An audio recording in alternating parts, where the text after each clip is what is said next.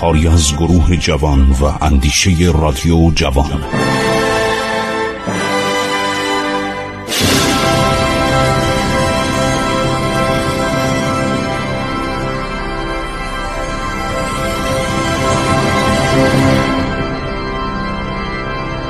بسم الله الرحمن الرحیم. به نام خداوند بخشاینده مهربان من خسرو معتزد هستم.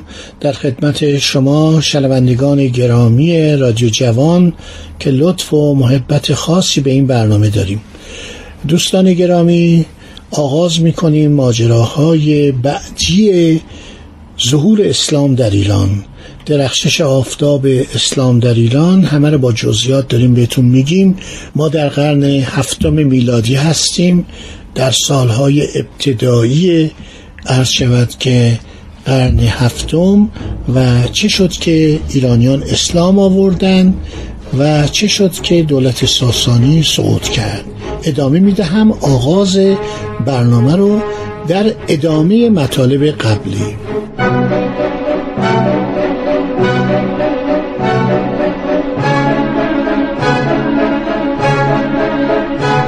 یه نکته من بهتون اشاره کنم. سپاهیان ایران از نظر نظامی فوقالعاده بودن.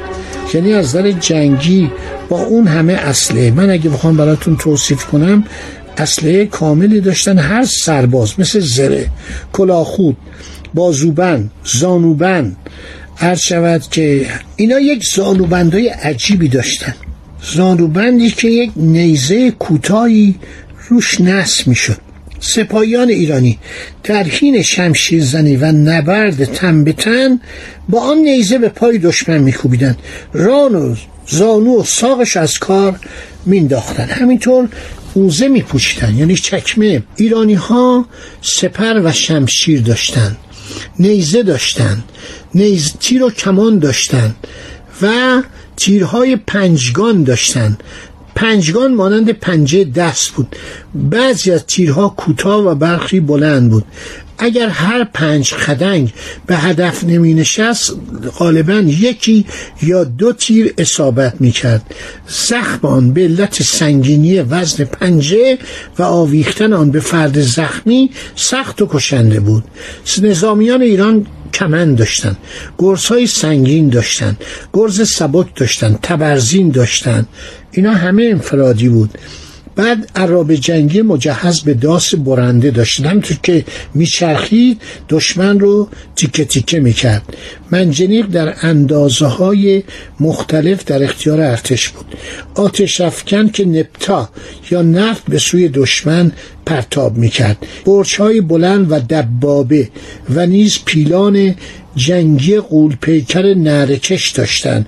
اینا همه حساب کتاب بود. بر ترتیب این نیروی جنگی ایرانیان فوقالعاده بود و واقعا هر قدمی که به سوی ایران کسی برمی داشت با تردید و نگرانی بود. بنابراین آشکار شد که ایمان و روحیه قوی و اعتقاد به پیروزی و حس از جانگذشتگی بیش از سلاح و ساز و برگ به کار میاد.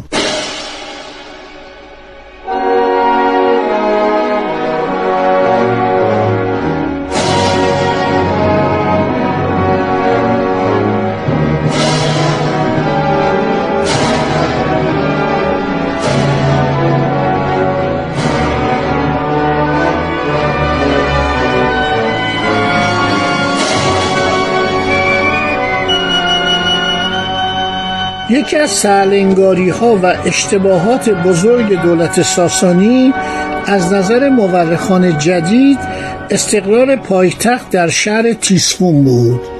نکته بود که شاه عباس و سلاطین صفوی بعدها در مورد پایتخت ایران که ابتدا شهر تبریز بود آوردن به قزوین بعدم بردن در دل فلات ایران در اصفهان.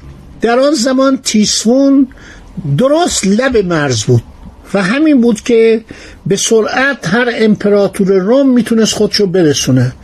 بارها صحبت شده بود که جای پایتخت رو عوض کنن اما این پایتخت به قدری جا افتاده بود و شهرت یافته بود و بزرگ و آبادان شده بود که زیاد اون رو جدی نگرفتن. این فکر رو. گفتم مگر میشه پایتخت رو عوض کرد. پایتخت کنار رود تگریس یعنی رود دجله. اون موقع می‌گفتن تگریس. قرار داره و از دجله راحت میشه به خلیج فارس رفت. بنابراین ما چرا این پایتخت رو عوض کنیم؟ و از نظر تجاری از نظر دسترسی به دریا از نظر اینکه یک تمرکزی داشت این کار نکردن. در حالی که کاملا در ناحیه جنوب غربی ایران بود. فکر کنید اگر این پایتخت مثلا در اصفهان بود یا در وسط ایران در جایی مثلا مانند یزد یا مانند تهران بود خب این همه لبه برز نبود. بنابراین یکی از اشتباهات بزرگ ساسانیان استقرار پایتخت همچنان در شهر تیسفون بود. مصنا سردار جدید پس از عبور از رود فراد در مقابل دژ بابل قدیم مستقر شد. در این مکان فقط پانزده فرسنگ با شهر بزرگ تیسفون فاصله داشت. عرض کردم که تیسفون از دوران سلوکیان که سلوکیان جانشینان اسکندر یکی از جانشینان اسکندر سلوکوس نیکاتور بوده.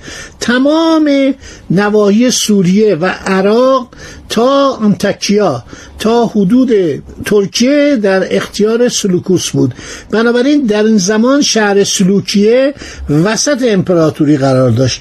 حالا که اون نوایی از ایران خارج شده بود از دست ایران و امپراتوری روم صابانجا شده بود این در حوالی مرز قرار داشت. در این زمان ابو عبید جراح سقفی را به جای خالد ابن ولید به فرماندهی سپاهیانی میگمارد که مأموریت جنگ را داشتند.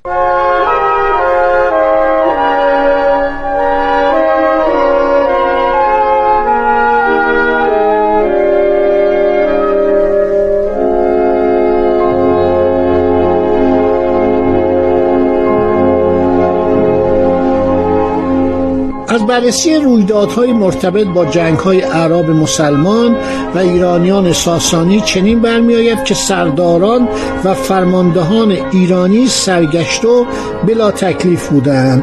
مرتب پادشاه عوض می‌شد. از شود پادشاهان جدید می اومدن بعضی ها نظامی ها می اومدن و این بود که عرب به تدریج فهمیدن که در ایران اوضاع خیلی به هم خورده. شاهزاده کشی در ایران آنقدر رواج یافته که هیچ مردی برای احراز مقام سلطنت پیدا نمی شود. به ناچار دختری جوان را بر تخت نشاندن که پوران دخت بوده. خب بلازری در کتاب فوتول بلدان صحبت می‌کنه.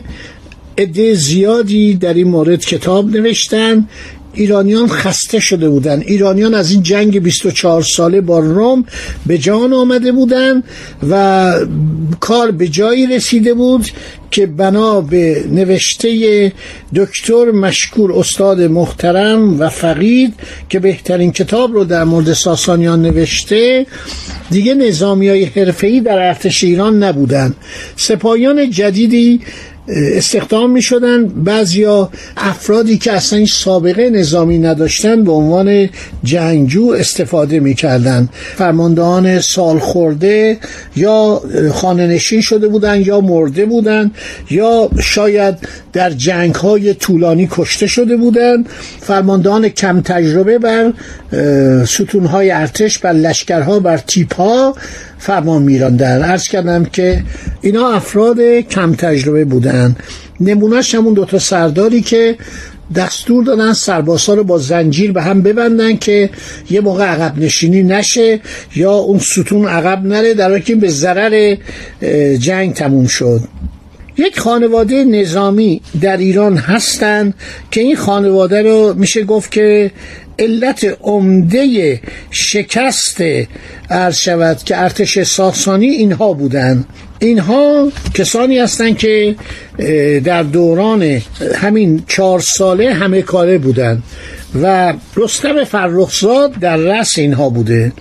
از دوران سلطنت پوراندخت دختر بزرگ خسرو پرویز نام یکی از دودمانهای نظامی قدرتمند و صاحب نفوذ و زمیندار کشور یعنی خانواده اسپهبد فرخ هرمز یا فرخزاد بر سر زبانها افتاده بود. خراسان محل فرمان روایی این اسپهبد بوده. این اسپهبد بسیار آدم جاه طلب و بسیار آدم عرض شود گستاخ بوده و در این حال لیاقت جنگی و سرداری نداشته. بیشتر یک افسر سیاسی بوده افسر اداری بوده و می‌خواسته به مقامات بالا برسه. خانواده اسپهبد فرخ یک خانواده نظامی هستند. رستم فرخزاد فرزند ارشد اسپهبد فرخ هرمز. به طور یقین با درجات پایین در جنگ های 24 ساله ایران روم شرکت داشته.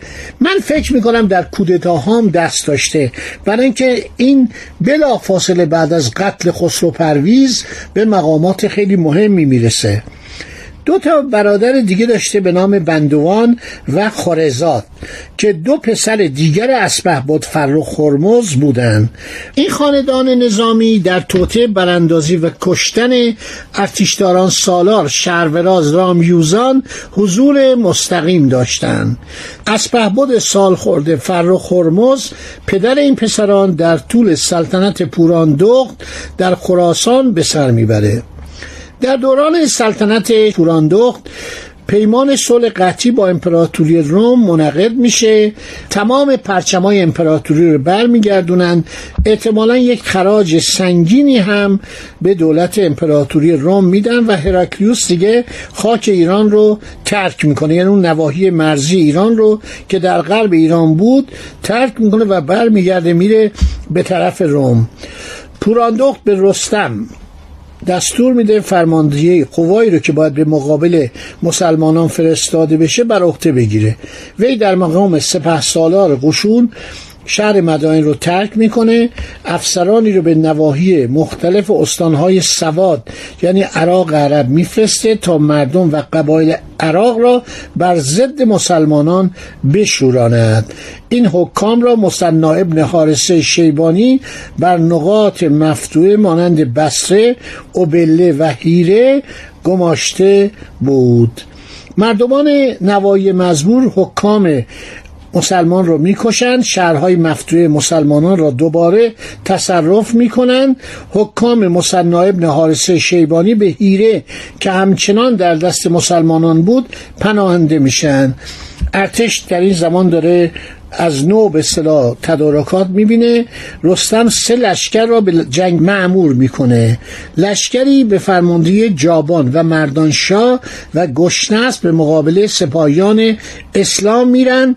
به هم میپیوندند در محلی به نام نمارق با سپاهیان عرب به فرماندهی ابو عبید ابن مسعود سقفی روبرو میشن. این کیه؟ پدر ابو مختار سقفی شماره سپاهیان ایرانی سی هزار تن بود اما خوب فرماندهی نمی شدن رستم بیشتر به درد کارهای توطعه قدرت طلبی عرض شود که می‌خورد. در مقابل ابو عبید مسعود سقفی از شجاعترین و مدبرترین سرداران مسلمان بود. به همین دلیل مسلمانان در جنگ نمارق پیروز شدند و قاشکار شد که ایمان و روحیه قوی و اعتقاد به پیروزی و حس از جانگذشتگی بیش از سلاح و ساز و برگ به کار میاد خب دوستان عزیز شنیدید باز هم ماجراهای عبور از تاریخ با جزیات کامل. باقی ماجراهای تاریخ ایران از پایان ساسانیان به بعد رو به عرضتون خواهم رسون. در اینجا از زحمات و همکاری های دوستان عزیز در رادیو جوان سپاسگزاری می کنم